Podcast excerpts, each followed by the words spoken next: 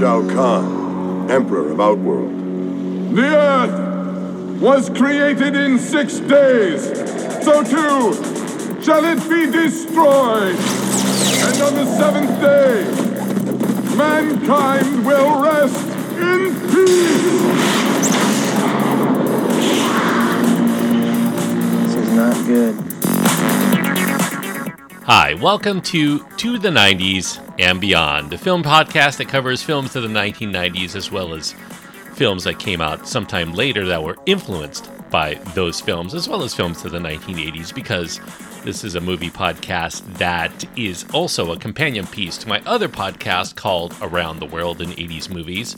If you're interested in that podcast, I do encourage you to check out my website. It's at qwipster.net, Q W I P S T E R.net. All the links are there for you to find my other podcasts as well as check out my written reviews. I've been doing film reviews actually since the 1990s, 1996 to be specific. So 25 years of film reviews you can read there anytime. Qwipster.net is where to go.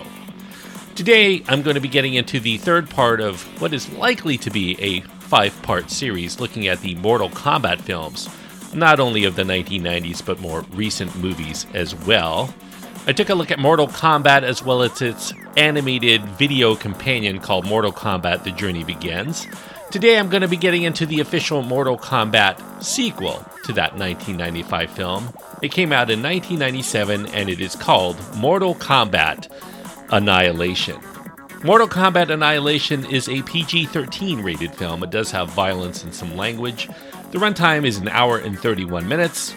Robin Shou, James Remar, Talisa Soto, Sandra Hess, Brian Thompson, Lynn Red Williams, Raynor Shine, Darren McBee, Musetta Vander, Margene Holden, and Irina Panteva are in the film. The director is John R. Leonetti, and the screenplay credited to Brent V. Friedman and Bryce Zabel.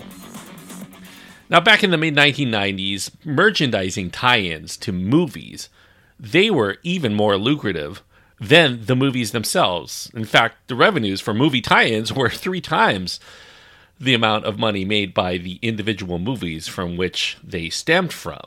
Although the pie of the profit was bigger if you looked at it in total for these movies, the slices were becoming much more thin among the companies in these various industries trying to do their merchandising tie-ins. So Threshold Entertainment founder and producer Larry Kasanoff resolved that the big money was actually in the pie making business. You wanted to own all of the merchandising rights if you could, which is why he bought full control of the Mortal Kombat franchise outside of the games. Now, following the smash success of 1995's Mortal Kombat movie, Kasanoff continued his Mortal Kombat mass market media blitz, a direct to video animated special, a live touring stage show, a platinum selling soundtrack, a CD ROM, a website, toys, apparel, an animated cartoon series on the USA Network called Mortal Kombat Defenders of the Realm.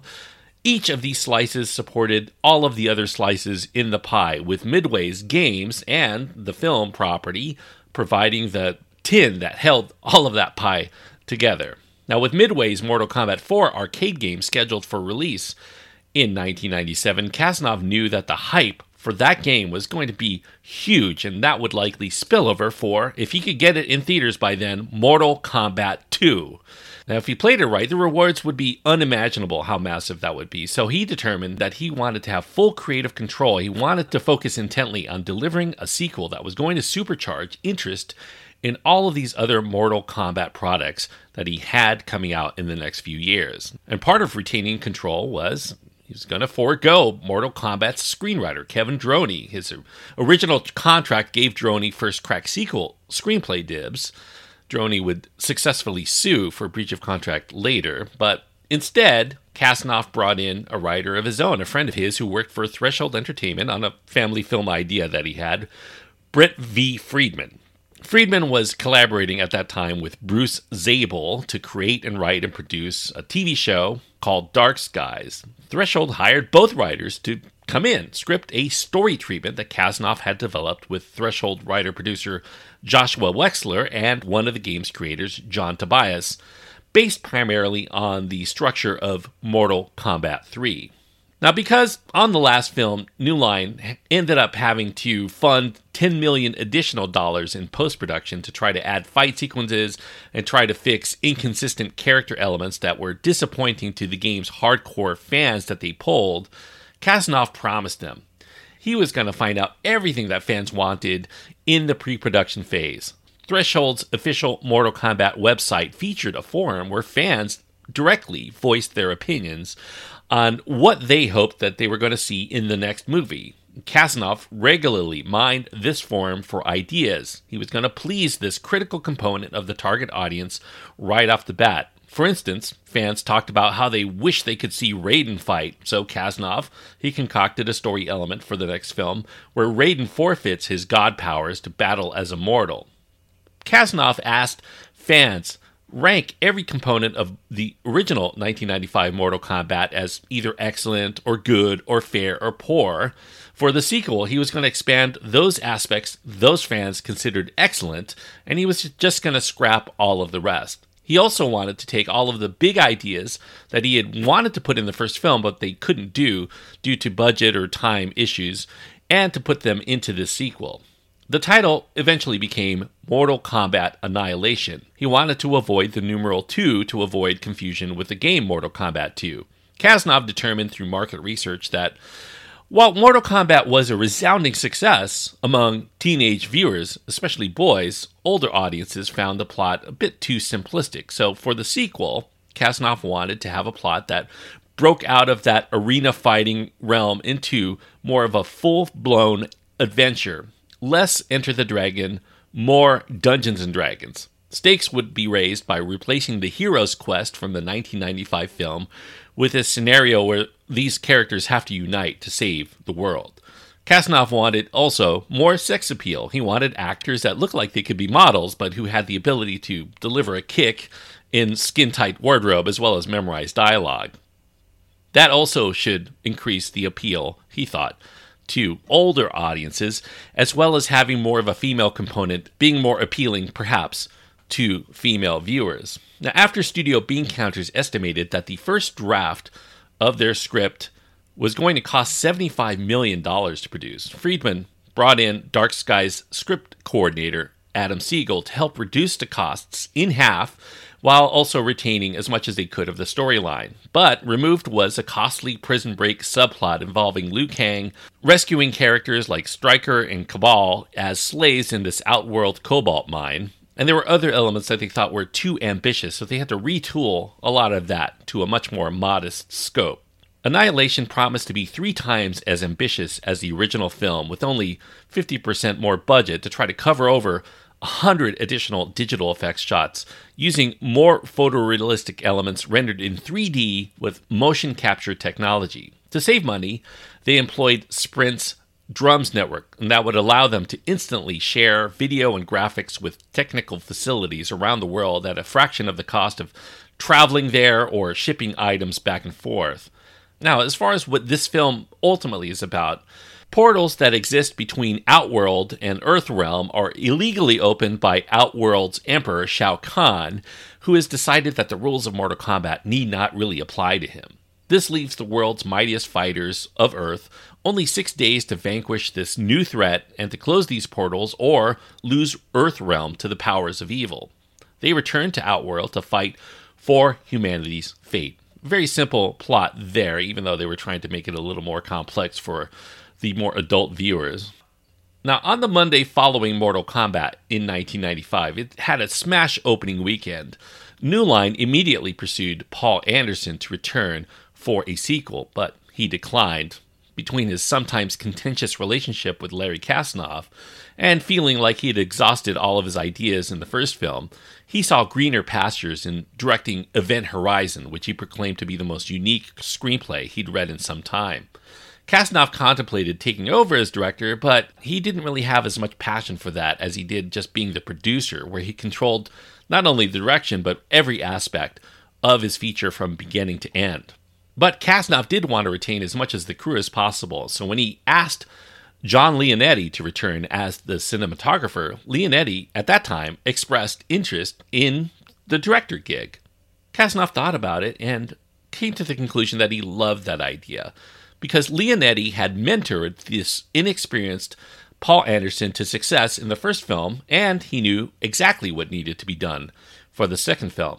Besides, uh, there was a cinematographer in the mid 1990s named Jan de Bont who had really successfully transitioned to the director's chair with films like Speed and Twister, so New Line surmised that Leonetti could also follow suit.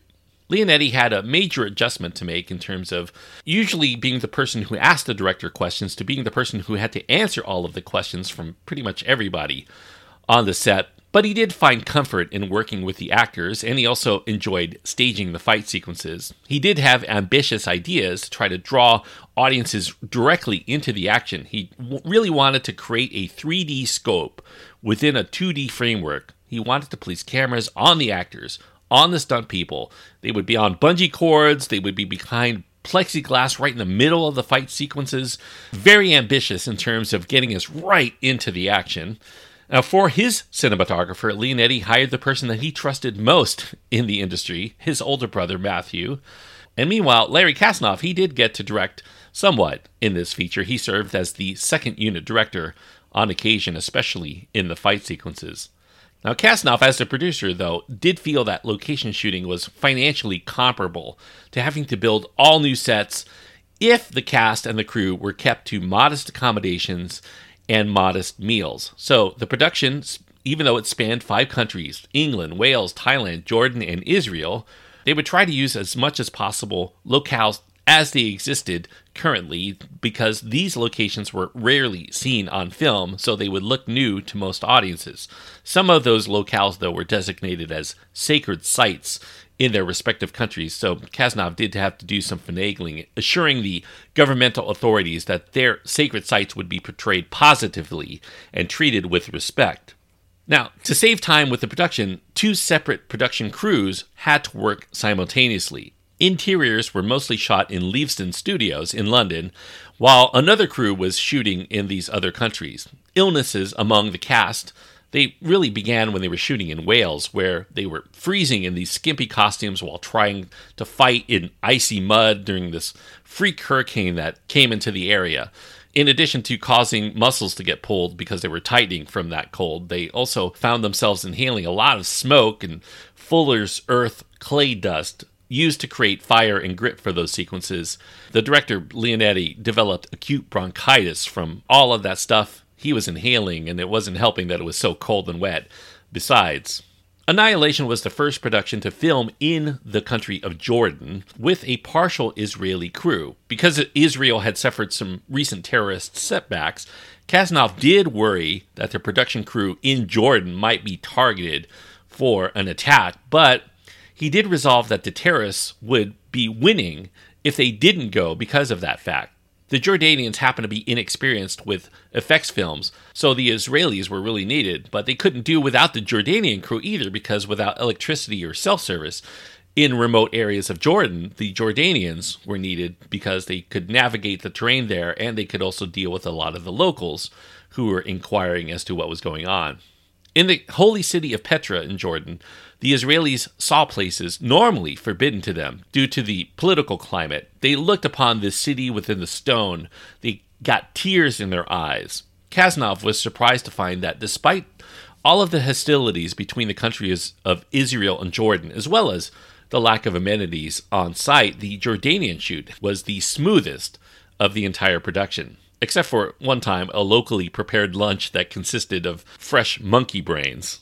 Thailand, which they filmed in for the first movie, it proved just as tough as it was the first time around because of the oppressive heat and the bugs all over the place. The warehouse that served as their soundstage, it lacked air conditioning. It sometimes heated up to 140 degrees Fahrenheit. There was a monk who was local to the area who came in and he blessed the set and he blessed the crew all of that really to little avail because nearly everybody got sick from the flu or pneumonia or food poisoning or dysentery. Some of them were even hospitalized. Although the director, Leonetti, he decided, even though he had pneumonia at some point, he was going to work through it. And that was primarily because the first assistant director also was out of commission. He was rushed to a hospital because a moth had fluttered into his ear canal and was causing him severe pain and needed to be surgically extracted. The production did suffer some cultural shock when they were filming in Thailand because the Thai Government Committee on Religious Affairs, they were very sensitive to the portrayal of the Buddhist faith for commercial purposes. They were upset at the film's ignorance of the Buddhist principles of peace and tolerance because they were depicting Buddhist priests paying respects to an evil warlord in the film. So they sought to confiscate property used by the film production at the historical temple ruins of Ayutthaya because the authorities claimed that the crew there was desecrating the ruins not only through the portrayal of the religion, but also they were setting off smoke bombs and staging fight scenes on ancient holy artifacts and temples that had been used for centuries for religious purposes. The production team, though, claimed that outsiders were mistakenly taking the 400 by 300 foot styrofoam and scaffolding set that they had built on the site as the real ruins, and they were not actually touching those sacred ruins. Now, as far as the casting goes, that developed into one of the main problems from fans because Annihilation recasts most of the major characters from the first film. The only prominent returning actors are Robin Shou and Talisa Soto. Now, Shou, in addition to his first top billed role in an American film, he also happened to be helping with the casting of the film as well as the fight choreography, so he was spread very thin for this film. James Remar, he became Raiden because Christopher Lambert deemed the script terrible and did not want to return, especially after the experience of being in the Highlander sequels that were also quite terrible, and he thought that it should have ended in the first film. Chris Conrad stepped in for Linden Ashby as Johnny Cage, very briefly though. Ashby had a sequel deal, but he was also set to star on the TV show called Spy Game. Ashby said that he would return if he was going to be given enough money, but Kasanoff really didn't think Ashby had huge box office appeal to really justify his high salary demands. So he decided he was going to reduce Johnny Cage's scenes to allow Ashby to perform his part in just a few days before he had to get ready for Spy Game. Ashby, though, opted out after being told he was not only not going to be paid any more than he would on the first film, but also his character was going to get killed off in this feature, which he didn't really like. He didn't think he needed to be there for that. Now, in the case of Sonya Blade, Kasanoff was much more ambivalent about returning Bridget Wilson because she not only made a little bit more money because she was signed on at the last minute, but he also preferred somebody more physically agile and sexy and, of course, affordable for that role. She was replaced eventually by Swiss actress Sandra Hess after Shou's Beverly Hills Ninja co star Nicolette Sheridan backed out. Now, for the fight sequences, Shou and Leonetti studied the works of Hong Kong director Tsui Hark for how Hark utilized the set to enhance fight choreography organically. They determined that each fight was going to showcase different fighting styles. They would mostly be blending the Eastern martial arts style that you would find in films of Jet Li with the Western style that you would find in films of Steven Seagal for more international appeal. Meanwhile, Kasanoff searched the world over for the best martial artists available through a variety of disciplines to put into the film. Now, because of the bifurcated shoot, the actors they could not be in two locations at once, so body doubles were often employed, especially during the fight scenes. Thai action star Tony Jaa, he actually got a start in Hollywood by doubling for Robin Shou during a, a few of the action sequences in Annihilation, especially against Baraka. Ray Park, he doubled for Remar's fight sequences as Raiden. Park was in London teaching gymnastics at the time at a youth center, and he responded to this call for locals who had wushu martial arts training. His performance during that time got him noticed by the production team that was making Star Wars Episode 1 The Phantom Menace at Leavesden, and they hired him on to play Darth Maul for their feature, and he became a Hollywood regular. Now, Brian Thompson, who plays the main heavy in this film, he had attained a red belt in Hapkido prior to auditioning as Shao Kahn. Thompson estimates that he lost 20 pounds from the oppressive heat and the illness that he incurred from food in certain location work. South African born actress and professional dancer Musetta Vander, she joined late because she had commitments to the TV show Buffy the Vampire Slayer. She really wasn't involved in pre production at all, so she missed that martial arts training. So she called upon her dance training to try to learn movements in a hurry when her first scene was moved up in the schedule due to an injury to another actor sometime later. Ex football player Lynn Red Williams, he worked as a an American gladiator on the show American Gladiators. He was called Saber on that show. He had a black belt in karate and bench press 500 pounds, an impressive guy in person. Leonetti actually said he was going to hire him as Jax, a very popular character in the game, briefly portrayed by Gregory McKinney in the first Mortal Kombat film. But he really wanted Williams for this role because when he walked through the door to the audition, he had such an incredible physique and a very likable face. He thought he could be a star in his film. Now, for Jax, as with the first film, he was originally cast with Michael Jai White, who then dropped out in both instances. In the first movie, White left because he wanted to star in the HBO biopic called Tyson, and in the second film, he left to star in another New Line production, Spawn. White did eventually played Jax much later in the 2010 short film called Mortal Kombat Rebirth, and he also appeared as Jax in the 2011 web series called Mortal Kombat Legacy.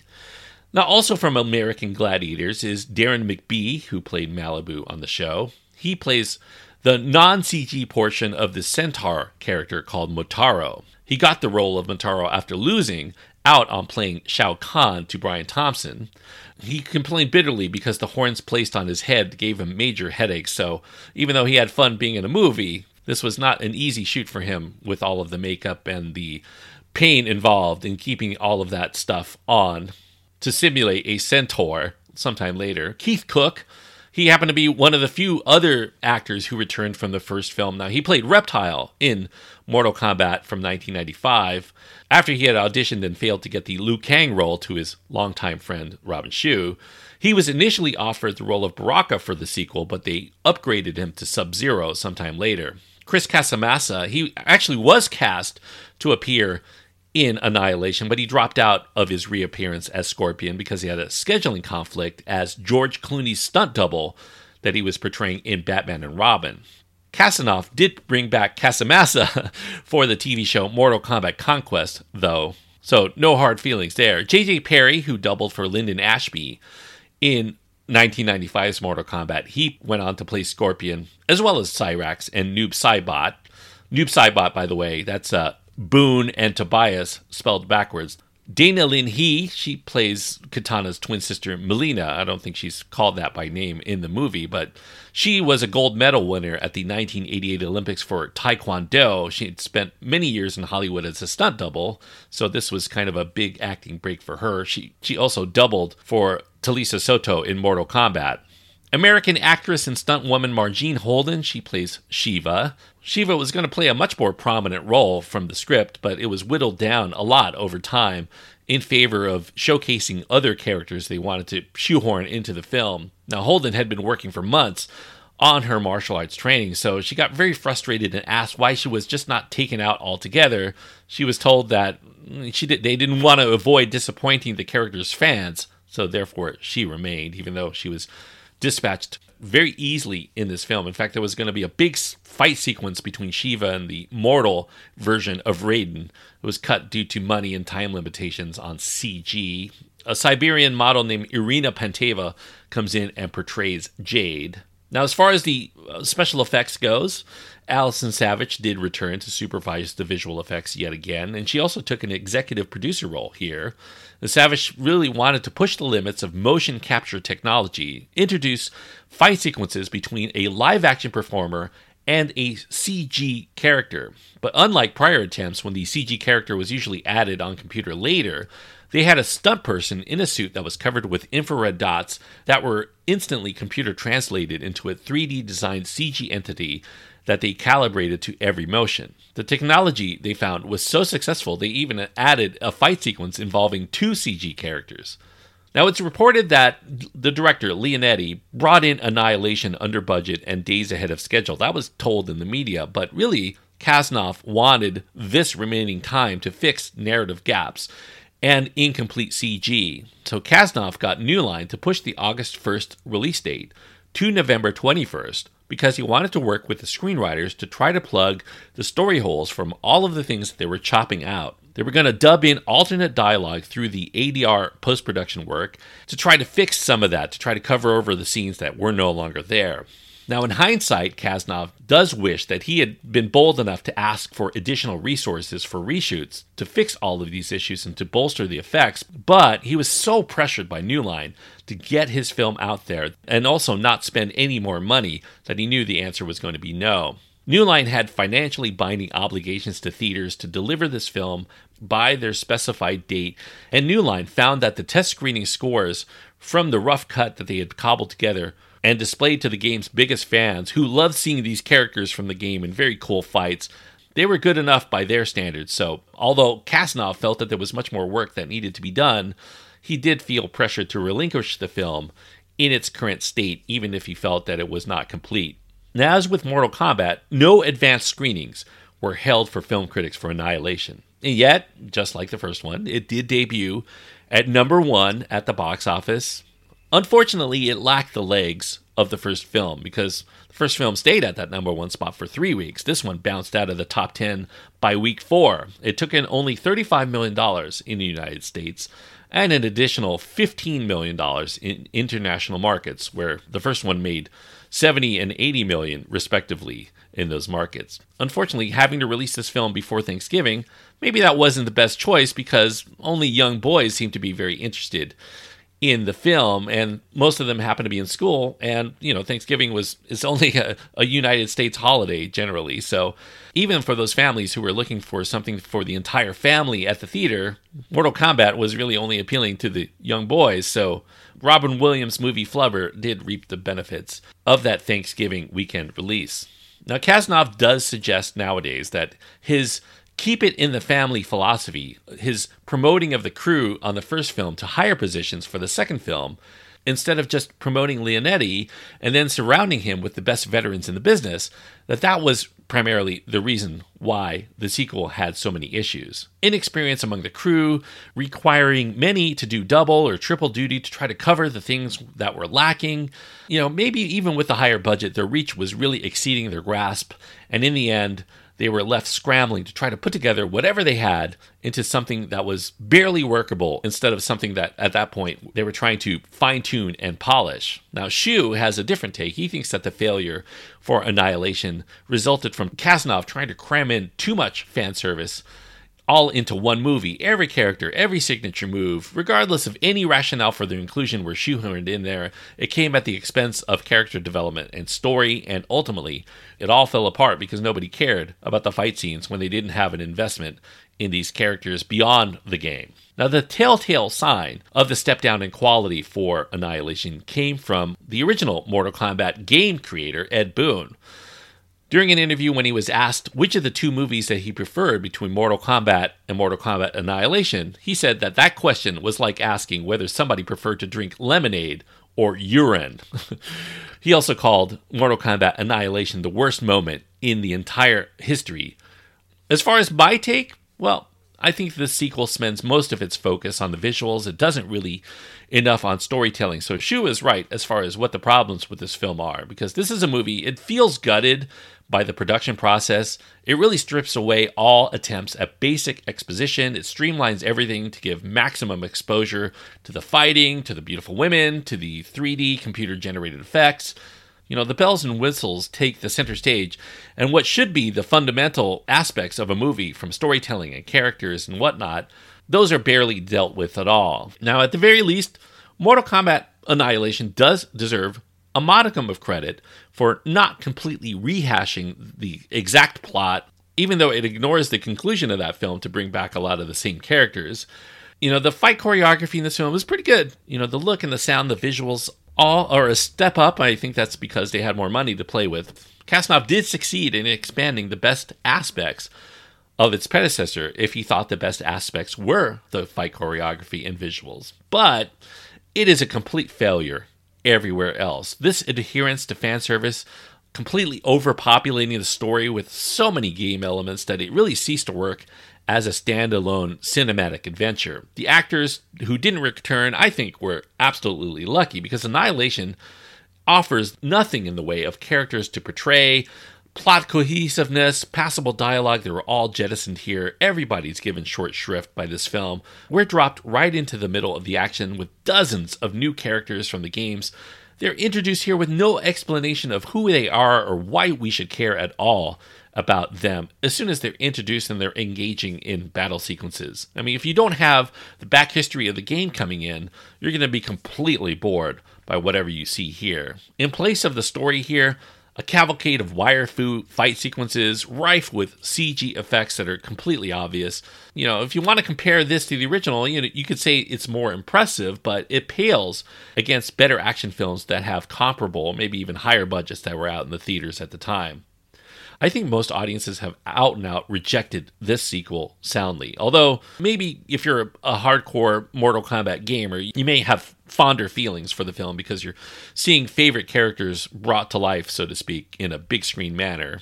So, a fatality for the Mortal Kombat film franchise at this point, even though the game franchise did continue after a brief recession, it was resurgent sometime later when the games got more interesting and people were more nostalgic for the property later. So, all in all, I can only give Mortal Kombat Annihilation two stars out of four. And that's pretty generous, by the way. Two stars, though, on my scale means that it's lacking something vital that would keep it from being something I could recommend to most people. And that which is lacking here is this emphasis on story and characters. If they had done what they did in the first film and just tried to make a good movie out of what they had, even though it was a dumb story idea, instead of just trying to placate the game's audience by just giving them fan service moments with these characters that they like from the game, you would have a better movie. But that was not to be. And to me, that is exactly why Mortal Kombat Annihilation fails as a film. And two stars really is the most almost anybody outside of those who know the back history of all of these characters should probably give it. So that's it for Mortal Kombat, at least the 1990s movies. Uh, if you have your own thoughts on Annihilation, a different take maybe, than I have, or if you just want to agree, you can find my contact information at my website. That's at qwipster.net, Q W I P S T E R.net. Links to my Twitter feed, my Facebook page, my Instagram are also there if you want to follow me. Now, as far as what I'm going to be talking about next week, well, it's going to be kind of interesting. I'm going to do something I haven't really done before.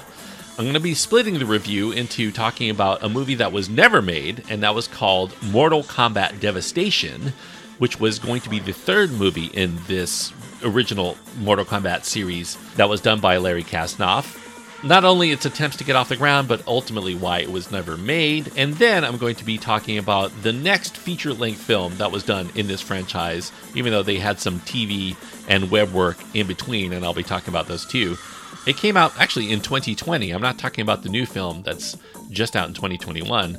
I'm talking about Mortal Kombat Legends Scorpion's Revenge, an animated feature that was done in 2020. Basically, you know, straight to streaming and video for people who really enjoy the Mortal Kombat franchise, but it does tie in somewhat to the Mortal Kombat franchise because Kevin Michael Richardson, who voiced Goro in the original 1995 film, he comes back to voice Goro in this animated cartoon too. And it's also based on the same Boon and Tobias video game series. So I will be talking about that from 2020 Scorpion's Revenge, a part of the Mortal Kombat Legends animated series that they intend to make. So check that out if you want to keep up with the reviews. And until next time, thank you so much for joining me on this journey to the 90s and beyond.